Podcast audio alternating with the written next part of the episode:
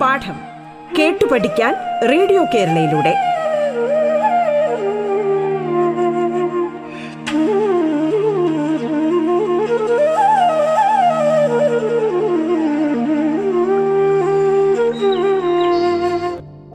നമസ്കാരം. സംസ്ഥാന സർക്കാരിൻ്റെ ഓൺലൈൻ റേഡിയോ സംരംഭമായ റേഡിയോ കേരളയുടെ പാഠം എന്ന പരിപാടിയിലേക്ക് നിങ്ങൾക്ക് ഏവർക്കും സ്വാഗതം. പ്രിയ വിദ്യാർത്ഥി വിദ്യാർത്ഥിനികളെ, പാഠം എന്ന പരിപാടിയിൽ ഞാൻ നിങ്ങൾക്കൊപ്പം Ajimon N. Thiruvananthapuram Pattom saint Mary's higher secondary സ്കൂളിലെ ഹൈസ്കൂൾ വിഭാഗം മലയാളം അധ്യാപകനാണ്. പ്രിയമുള്ളവരെ, ഇന്ന് നമ്മൾ പാഠം എന്ന പരിപാടിയിൽ കേൾക്കാൻ പോകുന്നത് എട്ടാം ക്ലാസ്സിലെ നാലാമത്തെ യൂണിറ്റിൽ കേരള പാഠാവലി മലയാളം ഫസ്റ്റിലെ നാലാമത്തെ യൂണിറ്റിലെ മൂന്നാമത്തെ അധ്യായമായ കളിയച്ചൻ ജനിക്കുന്നു എന്ന ഭാഗമാണ്.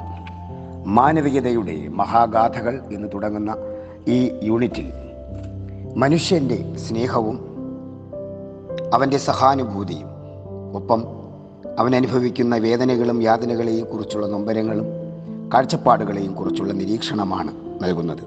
പ്രിയ കുഞ്ഞുങ്ങളെ, ഇന്ന് നമ്മൾ ഇവിടെ കാണാൻ പോകുന്നത് കളിയച്ചൻ ജനിക്കുന്നു എന്ന പാഠമാണ്. ഇതെഴുതിയത് മലയാളത്തിലെ പ്രകൃതിഭാസകനായ കവി എന്ന് വിശേഷിപ്പിക്കപ്പെടുന്ന പി കുഞ്ഞിരാമൻ നായർ അവർകളാണ്. ആയിരത്തി തൊള്ളായിരത്തി അഞ്ച് കാസർഗോഡ് ജില്ലയിലെ കാഞ്ഞങ്ങാട് ജനിക്കുന്നു. ആയിരത്തി തൊള്ളായിരത്തി എഴുപത്തി എട്ടിൽ അദ്ദേഹം മരിക്കുന്നു. കവി, അധ്യാപകൻ, കാൽപ്പനിക പ്രസ്ഥാനത്തിൽ, റൊമാൻറ്റിക് പ്രസ്ഥാനത്തിലെ പ്രമുഖൻ എന്നീ നിലകളിൽ അദ്ദേഹം പ്രശസ്തനാണ്. മലയാള കവിതയ്ക്ക് ഒരു സാത്വിക തുടക്കം, പ്രകൃതിയോട് ഭക്തി കാണിക്കുന്ന, പ്രകൃതീശ്വരിയെ പൂജിക്കുന്ന, പ്രകൃതി ദേവിയെ ഭജിക്കുന്ന ഒരു എളിയ കലാകാരൻ എന്ന നിലയിൽ അദ്ദേഹം മലയാള സാഹിത്യത്തിൽ ഇന്നും വിളങ്ങുന്നു. പ്രകൃതിയുടെ സ്പന്ദനങ്ങളും പ്രകൃതിയുടെ സ്പർശനങ്ങളും ഏറ്റുവാങ്ങി അദ്ദേഹത്തിൻ്റെ ഓരോ കവിതകളിലും പ്രകൃതി മുഴച്ചു നിൽക്കുന്നു. പ്രകൃതിയാണ്, പ്രകൃതിയുടെ ഭാവങ്ങളാണ് അദ്ദേഹത്തിൻ്റെ കവിതകളുടെ മുഖമുദ്ര എന്ന് നാം മനസ്സിലാക്കുക. കളിയച്ചൻ, പൂക്കളം, താമരത്തോണി, ഭദ്രദീപം തുടങ്ങി എഴുപതോളം കവിതാ സമാഹാരങ്ങൾ അദ്ദേഹം രചിച്ചിട്ടുണ്ട്. കവിയുടെ കാൽപ്പാടുകൾ, എന്നെ തിരയുന്ന ഞാൻ, നിത്യകന്യകയെ തേടി എന്നീ ആത്മകഥകളും അദ്ദേഹം രചിച്ചിട്ടുണ്ട്. കേരള കേന്ദ്ര സാഹിത്യ അക്കാദമി അവാർഡുകൾക്ക് അദ്ദേഹം അർഹനായിട്ടുണ്ട്. ഇതിൽ കവിയുടെ കാൽപ്പാടുകൾ എന്ന ഭാഗത്തിൽ എന്ന ആത്മകഥാ ഭാഗത്തിൽ നിന്നും കളിയച്ചൻ എന്ന കവിത എഴുതാൻ രചിക്കാൻ ഇടയായ സാഹചര്യത്തെക്കുറിച്ചാണ് അവതരിപ്പിക്കുന്നത്.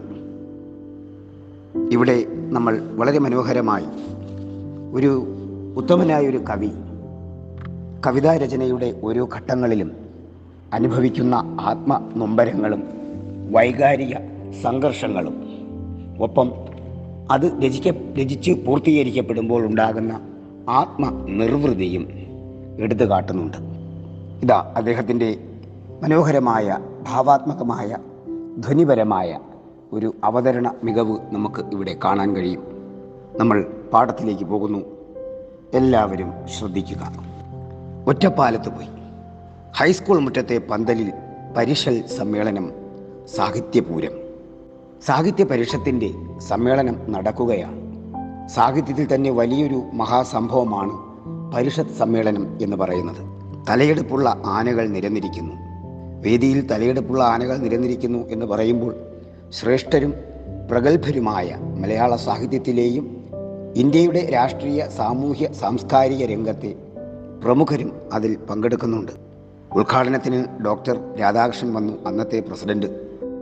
മഹാകവി വള്ളത്തോൾ സംസ്കൃത മംഗളപത്ര സ്വർണമാല സമർപ്പിച്ചു. എന്നുവെച്ചാൽ സംസ്കൃതത്തിൽ അദ്ദേഹത്തെ പുകഴ്ത്തിക്കൊണ്ട് ആശംസിച്ചുകൊണ്ട് ഒരു കവിത അല്ലെങ്കിൽ ഒരു പ്രസംഗം തയ്യാറാക്കി. രാധാകൃഷ്ണൻ്റെ പ്രസംഗ വെള്ളച്ചാട്ടം. അദ്ദേഹം എസ് രാധാകൃഷ്ണൻ അവർ പ്രസംഗിച്ചു തുടങ്ങി. ഒന്നിനു പിറകെ ഒന്നായി അദ്ദേഹം വളരെ ഭംഗിയായി മനോഹരമായ വാക്കുകളിലൂടെ ആ പരിഷത്ത് സമ്മേളനത്തിൻ്റെ ആ വിജയത്തിന് വേണ്ടി അദ്ദേഹം ആശംസകൾ അർപ്പിച്ചുകൊണ്ടിരുന്നു. തർജ്ജമയ്ക്ക് എൻ വി കൃഷ്ണവാര്യർ. ഉള്ളം കൈയിൽ സമുദ്രമെടുത്ത് ആചമിച്ച, ഉള്ളം കൈയിൽ സമുദ്രമെടുത്ത് കുടിക്കുന്ന അഗസ്ത്യനായി വാര്യർ ആ മഹാസദസ്സിൻ്റെ വേദിയിൽ ജനിച്ചു. വളരെ വിജ്ഞാനിയും ബഹുഭാഷാ പണ്ഡിതനുമായ എൻ വി കൃഷ്ണവാര്യർ ഈ എസ് രാധാകൃഷ്ണൻ്റെ പ്രസംഗത്തിന് വളരെ മനോഹരമായൊരു വിവർത്തനം നിർവഹിക്കുകയുണ്ടായി, തർജ്ജമ ചെയ്തു കൊടുത്തു. കൂടിയിരുന്നവരെല്ലാം കരഘോഷം മുഴക്കി. ഇതാണ് പ്രസംഗം, ഇതാണ് തർജ്ജമ. കുത്തിയിരിക്കുന്ന രണ്ടു പ്രവാഹങ്ങൾ, ഒന്ന് എസ് രാധാകൃഷ്ണൻ അവറുകളും മറ്റൊന്ന് എൻ വി കൃഷ്ണവാര്യരും. കൃഷ്ണവാര്യർ എന്തെന്ന് മഹാജനം മനസ്സിലാക്കി. കഴിവുകളുടെ ആവനാഴിയിലെ ഒരസ്ത്രം മാത്രമാണിത്. വാര്യരുടെ കൂസലില്ലാത്ത അമർത്തിയ പുഞ്ചിരി സൂചിപ്പിച്ചു. എൻ വി കൃഷ്ണവാര്യർ വെറുതെ ഒന്ന് നോക്കി ചിരിച്ചു. ആ ചിരിയുടെ അർത്ഥം ഇതാണ്: തൻ്റെ കഴിവുകൾക്കിടയിൽ നിന്നും വെറുതെ എടുത്ത ഒരു ഒരസ്ത്രം മാത്രമാണ് നിങ്ങളിപ്പോൾ കേട്ടത് എന്നുള്ള രൂപത്തിൽ. രാധാകൃഷ്ണൻ ആശ്ചര്യഭാരത്തോടെ വാര്യരെ നോക്കി. ഡോക്ടർ എസ് രാധാകൃഷ്ണൻ മലയാള സാഹിത്യകാരനായ എൻ വി കൃഷ്ണവാര്യരെ ആശ്ചര്യത്തോടെ നോക്കി. ആ ചെറിയ മനുഷ്യൻ്റെ വലിയ തല സദസ്സിന് ചോദ്യചിഹ്നമായി. സ്വന്തമായി ഇംഗ്ലീഷ് പഠിച്ചൊരു മനുഷ്യൻ രാധാകൃഷ്ണൻ്റെ പ്രസംഗം അതേ ചൂടോടെ, വെളിച്ചത്തോടെ, ശ്വാസം വിടാതെ മലയാളത്തിലേക്ക് ആവാഹിച്ചു. കൈക്കരുത്തുള്ള മന്ത്രവാദി. ഇംഗ്ലീഷിലെ ചില പദങ്ങൾക്ക് മലയാളത്തിൽ വാക്കുകളില്ല എന്ന് സ്വന്തം അജ്ഞത പുറത്തിടുന്ന വെറും ഡിഗ്രിക്കാർക്ക് ആ തർജ്ജിമ ചാട്ടയടിയായി. അപ്പോൾ ഒരു കാലത്ത് അപാമര വർഗം, അജ്ഞാനികളായ അല്പജ്ഞാനികളായ ആളുകൾ പറയാറുണ്ട് ഇംഗ്ലീഷ് ഭാഷയ്ക്ക് എല്ലാത്തിനും മലയാളത്തിൽ നിന്നും വിവർത്തനം കണ്ടെത്താൻ പറ്റില്ല എന്ന്. അങ്ങനെ അഭിപ്രായപ്പെട്ടവർക്കൊരു തിരിച്ചടിയായിരുന്നു എൻ വി കൃഷ്ണവാര്യരുടെ ഈ തർജ്ജിമ. ആദ്യമായി മഹാകവി ജി കവിത ആദ്യമായി വായിച്ചു. മഹാകവി ജി ശങ്കര കുറുപ്പിൻ്റെ കവിത അവതരിപ്പിക്കപ്പെട്ടു. അന്തസ്സുള്ള മനുഷ്യൻ, കഴിവുള്ള കവി, ആഴമുള്ള കവിത. വൈലോപ്പിള്ളിയും ഒളപ്പമണ്ണയും കവിത വിളമ്പി. വൈലോപ്പിള്ളിയും ഒളപ്പമണ്ണ സുബ്രഹ്മണ്യ നമ്പൂതിരിപ്പാടും കവിത അവതരിപ്പിച്ചു. പനിനീർപ്പൂവും ചെമ്പകപ്പൂവും ആ വേദിയിൽ ചിതറി. വളരെ മനോഹരമായൊരു പ്രയോഗം. പനിനീർപ്പൂവും, പ്രകൃതിയുടെ സുഗന്ധമുള്ള കവിത വൈലോപ്പിള്ളിയും പ്രകൃതിയുടെ ഭക്തി നിറഞ്ഞ കവിത, അതാണ് ചെമ്പകപ്പൂ എന്നുദ്ദേശിക്കുന്നത്, പ്രകൃതിയോടുള്ള ഭക്തിയുടെ കവിതയെ ഒളപ്പമണ്ണയും അവതരിപ്പിച്ചു. അപ്പോൾ നാളെ ജി ജിയാണ് നാളത്തെ സമ്മേളനത്തിൽ അധ്യക്ഷൻ. അദ്ദേഹം എൻ വി പി കുഞ്ഞിരാമൻ നായരോട് പറഞ്ഞു കവിത വായിക്കണം, നാളെ ഒരു കവിത എഴുതി അവതരിപ്പിച്ച് വായിക്കണം എന്ന് പറഞ്ഞു. വിഷയം പോലും ചിന്തിച്ചിട്ടില്ല. മനസ്സ് മറ്റേതോ ലോകത്തിൽ അലയുന്നു. സന്ധ്യയ്ക്ക് ലക്കിടി വണ്ടിയിറങ്ങി. ഭാരതപ്പുഴ, വറ്റാത്ത കവിത. ഇപ്പോൾ പാലക്കാട് ലക്കിടി വണ്ടിയിറങ്ങി അദ്ദേഹം ഭാരതപ്പുഴയുടെ തീരത്തേക്ക് നടക്കുകയാണ്. പി കുഞ്ഞിരാമൻ നായരുടെ കവിതകളിൽ പലപ്പോഴും പ്രചോദനവും പ്രതിപാദ്യവുമായത്, അടിസ്ഥാനവുമായിട്ടുള്ളത് ഭാരതപ്പുഴയാണ്. വറ്റാത്ത കവിത സൃഷ്ടിച്ചത് ഭാരതപ്പുഴയാണ്. ആ ഭാരതപ്പുഴ കണ്ണിലും കരളിലും. പക്ഷേ ഈ അനുഭൂതി ഇന്ന് പകർത്താൻ പറ്റുന്നില്ല. ആ മലയുടെ ചിത്രങ്ങൾ, അലൗകിക അനുഭൂതി പകർത്താൻ പറ്റുന്നില്ല.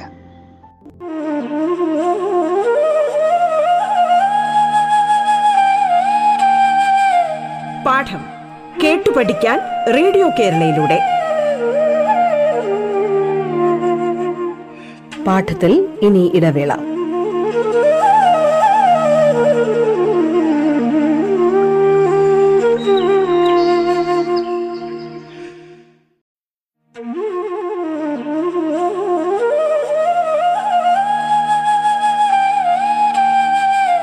പാഠം കേട്ടു പഠിക്കാൻ റേഡിയോ കേരളയിലൂടെ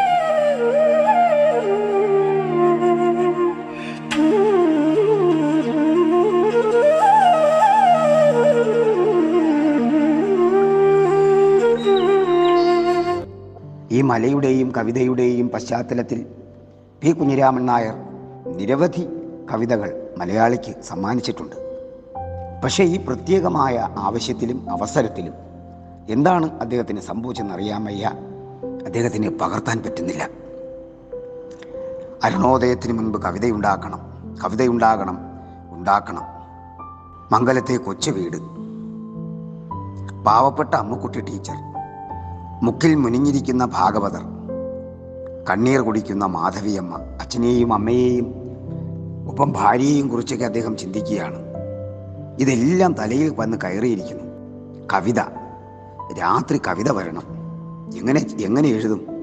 പണ്ട് കണ്ണൂരിൽ നിന്ന് വണ്ടി കയറി, പണ്ട് ആൾത്തിരക്കിനിടയിൽ ഇരുന്ന് കോഴിക്കോട്ടിറങ്ങും മുമ്പ് റേഡിയോ കവി സമ്മേളനത്തിലുള്ള കവിത എഴുതി തീർത്ത തീർക്കുന്ന മനസ്സിന്, മാതൃഭൂമി വിശേഷാൽ പ്രതിക്കുള്ള കവിത ബസ് യാത്രയിൽ ഒരുക്കി വന്ന മനസ്സിന്, അഞ്ചു മിനിറ്റിനകം ഇരുന്നൂറ് വരി കവിത നെയ്തു വന്ന ഈ മനസ്സിന് എന്തു പറ്റി?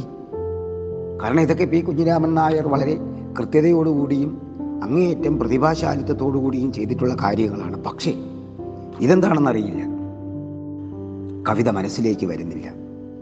അധ്യാപകനാണ്, മലയാള മുൻഷിപ്പണി, ആ നിലവിളി കവിയെ കൊന്നുപോകും. ഒരു മലയാള അധ്യാപകനാണ് കവിതയ്ക്ക് വേണ്ടി പരതുന്നത്. അറിയില്ല, ഒന്നും അറിയാൻ പറ്റുന്നില്ല. ഹൃദയം ചുടുനെടുവീർപ്പിട്ടു. ഭാരതപ്പുഴ വക്ക്, നീലരാത്രി, നിലാവുള്ള രാത്രി, വൈരപ്പൊടി ചിതറിയ ആകാശം, നക്ഷത്രങ്ങൾ ആകാശത്ത് വിതറിയിരിക്കുന്നു എന്നർത്ഥം. ദൂരെ മങ്ങിയ മലനിര, പുഴയുടെ ഏകാന്ത ശാന്ത സംഗീതം, കാളവണ്ടികൾ ഉറങ്ങുന്ന കടവു തോണി, ഇണങ്ങിയ ശ്രുതി. എന്ന് വെച്ചാൽ കവിത എഴുതാനുള്ള എല്ലാ പശ്ചാത്തലങ്ങളും പ്രകൃതി അദ്ദേഹത്തിന് ഒരുക്കി കൊടുത്തു. ശ്രുതി പോലും, കവിതയുടെ ശ്രുതിയും താളവും എല്ലാം ഇവിടെ സ്വീകരിക്കപ്പെട്ടു. പക്ഷേ പാട്ട് വരുന്നില്ല. ശ്രുതിയുണ്ട്, താളമുണ്ട്, രാഗമുണ്ട്, ഈണമുണ്ട്, പക്ഷേ വരികൾ അവിടെ രൂപപ്പെടുന്നില്ല. കവിത എഴുത്തു കഴിഞ്ഞ് മഹാ ആകാശം ചോദിച്ചു. കവി സങ്കല്പിക്കുകയാണ്, ആകാശം നക്ഷത്രങ്ങൾ വിതറിക്കൊണ്ട് കവിത പൂർത്തീകരിച്ചിരിക്കുന്നു. ഭൂമിയിൽ ഈ മനുഷ്യന് കവിത എഴുതുവാനൊരു പശ്ചാത്തലം ഒരുക്കി, പക്ഷേ ഈ മനുഷ്യൻ കവിത എഴുതുന്നില്ല. സ്വാഭാവികമായും പ്രകൃതത്വമായി കവിത എഴുത്ത് പൂർത്തിയാക്കിയ ആകാശം ചോദിച്ചു, തൻ്റെ കവിത എന്തായി? ഇത് കവിയുടെ സങ്കല്പമാണ്. ഒന്നുമായില്ല. വാതിൽ തുറന്നു പടിയിലിരുന്നു. കുറേ കഴിഞ്ഞ് കിടന്നു. ഭാവനാലോകം ആവാഹിച്ചു. പറ്റുന്നില്ല. വെള്ളക്കടലാസിരുന്ന് മുഷിയുന്നു. പേന കോട്ടുവായിടുന്നു. കഷ്ടം, കവിത വരുന്നില്ല. ഏഴുമണിക്കാണ് ഒറ്റപ്പാലം വണ്ടി. അഞ്ചിന് കുളിയും മറ്റും കഴിയണം. തിരുത്തും അസലെഴുത്തും ഒറ്റപ്പാലത്തു ചെന്നാവാം. കവിതയുടെ കരട് പകർപ്പെങ്കിലും കീശയിലിരുന്നേ പറ്റൂ. പണ്ട് ഒന്ന് രണ്ടു സമ്മേളനത്തിൽ സ്റ്റേജിൽ കയറി പെട്ടെന്ന് തോന്നിയ കവിത ചൊല്ലിയിട്ടുണ്ട്. നിമിഷ കവിതകൾ എഴുതാൻ കഴിഞ്ഞിട്ടുമുണ്ട്. പക്ഷേ ഇത് പരിഷത്താണ്, വലിയ സമ്മേളനമാണ്. ഇതിൽ അങ്ങനെ പറ്റില്ല. ഒടുവിൽ അദ്ദേഹം ചോദിച്ചു. അദ്ദേഹത്തോട് പ്രകൃതി തന്നെ ചോദിക്കാൻ തുടങ്ങി. പുഴയുടെ ഓളങ്ങൾ എത്തി നോക്കി അന്വേഷിച്ചു. എന്തായി കവി? ദേഷ്യം വന്നു, മിണ്ടിയില്ല. പാതിരാക്കാറ്റ് കതകമുട്ടി. ഉറക്കത്തിൽ പെടരുത്, വേഗമാകട്ടെ. തലേ ദിവസം കൂടാളി വലിയ നമ്പ്യാർ പറഞ്ഞ വിഷയം, കഥകളിയുടെയും വേഷത്തിൻ്റെയും കഥ പെട്ടെന്ന് മിന്നുള്ളിയായി മനസ്സിൽ പാളി. ജീവിതമാകെ തിളങ്ങി. ഏതോ ഒരു ദർശനമുണ്ടായി.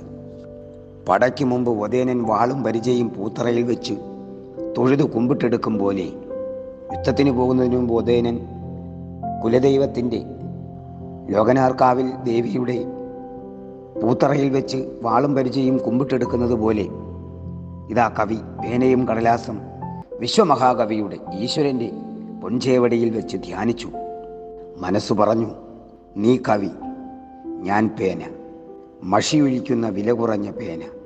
ഇഷ്ടമുണ്ടെങ്കിൽ, ആവശ്യമുണ്ടെങ്കിൽ ഈ പേന എടുക്കാം, എഴുതാം, എഴുതിക്കാം. കവിയുടെ മനസ്സിലൂടെ ഇത്തരത്തിലുള്ള ചിന്തകൾ, ലളിതമായ ചിന്തകൾ കടന്നു പോകാൻ തുടങ്ങി. കവിയോട് ആരോ പറയുന്നു, ഇതാ നിനക്ക് കവിത കിട്ടിയിരിക്കുന്നു. ലോകത്തിലെ ഏറ്റവും വലിയ വിഷയ വിഷയമാണ് നിനക്ക് കവിതയാക്കി കിട്ടിയിരിക്കുന്നത്. ഈ കവിതയെ ലളിതമാക്കുവാൻ ഇതാ നിൻ്റെ എൻ്റെ മുൻ നിൻ്റെ മുന്നിൽ ഒരു എളിയ ഭാവനയായി ഞാൻ വന്നിരിക്കുന്നു, ആരംഭിച്ചോളൂ എന്ന് പറഞ്ഞു. മിന്നലും ഇടിയും മഴയും ഒപ്പം. എന്ന് വെച്ചാൽ എഴുതാൻ തുടങ്ങിയപ്പോൾ പിന്നെ അദ്ദേഹം വളരെ തുടർച്ചയുടെ, നിരന്തരതയുടെ, നൈരന്തര്യത്തിൻ്റെ ഒരു വലിയ ഒരു ഒരു പ്രവാഹം തന്നെ അവിടെ രൂപപ്പെട്ടു എന്നാണ്. മിന്നലും ഇടിയും മഴയും എല്ലാം ഒപ്പം, വരികളും വാക്കുകളും പദങ്ങളും ആശയങ്ങളും അർത്ഥങ്ങളും ധ്വനികളും താളങ്ങളും രാഗങ്ങളും ഒക്കെ എല്ലാം ഒരുമിച്ച് പി കുഞ്ഞിരാമൻ നായർ എഴുതാൻ തുടങ്ങി. വിഷയവും ഭാവനയും രചനാശില്പവും വരികളും ഒപ്പം ഒരു ഇടവപ്പാതി മഴ. ആകാശം കടലിരമ്പായി, എന്നാൽ ഭൂമിക്ക് ചില വെള്ളത്തുള്ളികൾ മാത്രം. അദ്ദേഹം എഴുതി തുടങ്ങിയപ്പോൾ ഒരുപാട് ആശയങ്ങളും ചിന്തകളും വാക്കുകളും കടന്നു വന്നു. ഇഷ്ടംപോലെ മഴ പെയ്യും, മഴ പല പല തുള്ളികളായി പെയ്യുമെങ്കിലും ഭൂമിക്ക് കുറച്ച് ജലത്തുള്ളികൾ മതി എന്നതുപോലെ അദ്ദേഹത്തിൻ്റെ മനസ്സിലേക്ക് വാക്കുകളും ചിന്തകളും ആശയങ്ങളും ഒക്കെ കടന്നു വന്നു. അതിൽ നിന്നും അനുയോജ്യമായത് മാത്രം തിരഞ്ഞെടുത്തു. നനഞ്ഞ മഴ ആ മാറാല മുറിക്കുള്ളിൽ എന്നുവെച്ചാൽ കവിതയുടെ ഒരു വലിയ ജലപ്രവാഹം അവിടെ രൂപപ്പെടാൻ തുടങ്ങി. കവി ചൊല്ലി, പേന പകർത്തി, കരിമ്പുഴ പോലെ ഇഴയുന്ന അക്ഷരങ്ങൾ. എനിക്കിത് വായിക്കാൻ പറ്റുന്നില്ല. മെഴുകുതിരി മൂന്നെണ്ണം എന്നെ രക്ഷിക്കുവാൻ ആത്മാഹുതി ചെയ്തു. മൂന്ന് മെഴുകുതിരി തീർന്നു. നാലാം മെഴുകുതിരി മരിക്കും മുമ്പ് കരട് പകർത്തി. ഇരുട്ടിൽ മുങ്ങിത്തപ്പി മനസ്സിനൊരു മുത്തുമണി കിട്ടി, ആശ്വാസമണി. കതകു തുറന്നു, പുതിയ പ്രഭാതം. സ്വർണം വിളയുന്ന കിഴക്കേ ദിക്ക്, സൂര്യോദയമായി എന്നർത്ഥം. ചെങ്കതിർമാല ചൊരിയുന്ന ഉദയസൂര്യപ്രഭ. ആ ഉദയസൂര്യൻ്റെ സ്വർണ കിരണങ്ങൾ, നിളാ കല്ലോലങ്ങൾ, ഭാരതപ്പുഴയുടെ ഓളങ്ങൾ ആ കാവ്യ സുവർണ കാന്തി മോന്തി കുടിക്കുന്നു. ആ കവിതയുടെ സുവർണ കാന്തി എന്ന് വെച്ചാൽ ആ പ്രകൃതിയുടെ, പ്രകൃതി വരച്ചിട്ട ആ കവിതയുടെ സ്വർണ്ണ നിറം ആ നദി പോലും ആസ്വദിക്കുന്നു, ഏറ്റുവാങ്ങുന്നു. നവോദയം ഒരു പുത്തൻ പ്രഭാതം, നവോന്മേഷം ഒരു പുതിയ ഉന്മേഷം, അഭിനവ വികാസം. അനുദിനം പുതിയ പുതിയ വികാസത്തിലൂടെ അദ്ദേഹത്തിൻ്റെ മനസ്സിൽ കവിത രൂപപ്പെട്ട് എഴുതി പൂർത്തീകരിക്കപ്പെട്ടു. പ്രഭാതം വളരെ മനോഹരമായി അദ്ദേഹത്തിന് അനുഭവപ്പെടുകയും ചെയ്തു. പഞ്ചവർണ്ണക്കിളികളുടെ മധുര കാകളി, എഴുത്തച്ഛൻ നൽകിയ പഞ്ചവർണ്ണക്കിളിയുടെ കാകളി താളം ആ കവിതയിൽ അദ്ദേഹം പകർത്തി. കൺമുന്നിലെങ്ങും കമനീയ കാവ്യപ്രപഞ്ചം. ഇതാ അദ്ദേഹത്തിൻ്റെ കൺമുന്നിൽ, മനസ്സിലെവിടെയും കാവ്യപ്രപഞ്ചം വീശാൻ തുടങ്ങി. പുലർദീപ്തി തൊട്ട ചെളിക്കുണ്ട്. കവി പറയുന്നത്, കവിയുടെ മനസ്സിലാണ്. പ്രഭാതത്തിലെ പ്രകാശം തൊടുന്ന ചെളിക്കുണ്ട്. പക്ഷേ ആ ചെളിക്കുണ്ട് ചെന്താമരക്കുളമായി മാറുന്നു. ആ സൂര്യപ്രകാശം കടന്നു പോകുമ്പോൾ ആ ചെളിയിൽ പോലും ചെന്താമര വിടരും. ശൂന്യമായ മനസ്സിൽ ശ്രേഷ്ഠമായൊരു കവിത രൂപപ്പെട്ടതിൻ്റെ ആശ്വാസമാണ് അദ്ദേഹത്തിൻ്റെ വാക്കുകളിൽ നിന്നും എന്ന് നമുക്ക് ചിന്തിക്കാം, മനസ്സിലാക്കാം. മഞ്ഞുതുള്ളി വൈരക്കല്ലെന്ന് പേരെടുക്കുന്നു. പ്രഭാതത്തിലെ ഭൂമിയുടെ ഭൂമിയിൽ പുൽ നാമ്പുകളിൽ വീണുകിടക്കുന്ന മഞ്ഞുതുള്ളി ഒരു സ്വർണ്ണക്കല്ലായി, വൈരക്കല്ലെന്ന് മാറുന്ന തരത്തിൽ അദ്ദേഹത്തിൻ്റെ ഭാവന കടന്നു പോവുകയാണ്. ഉള്ളുണർന്ന പറവകൾ, അപാരതയിൽ ചിറക് വിരിച്ചുയർന്നു പോയ വഴിക്കെല്ലാം സംഗീതം വിതറുന്നു.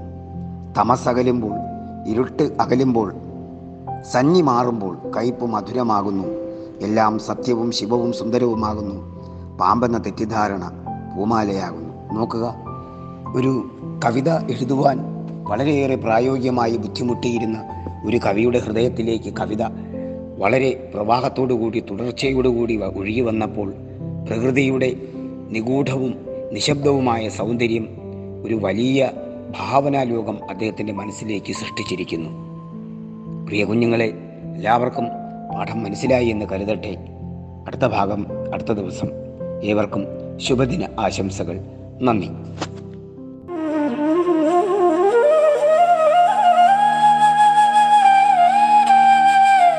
പാഠം കേട്ടു പഠിക്കാൻ റേഡിയോ കേരളയിലൂടെ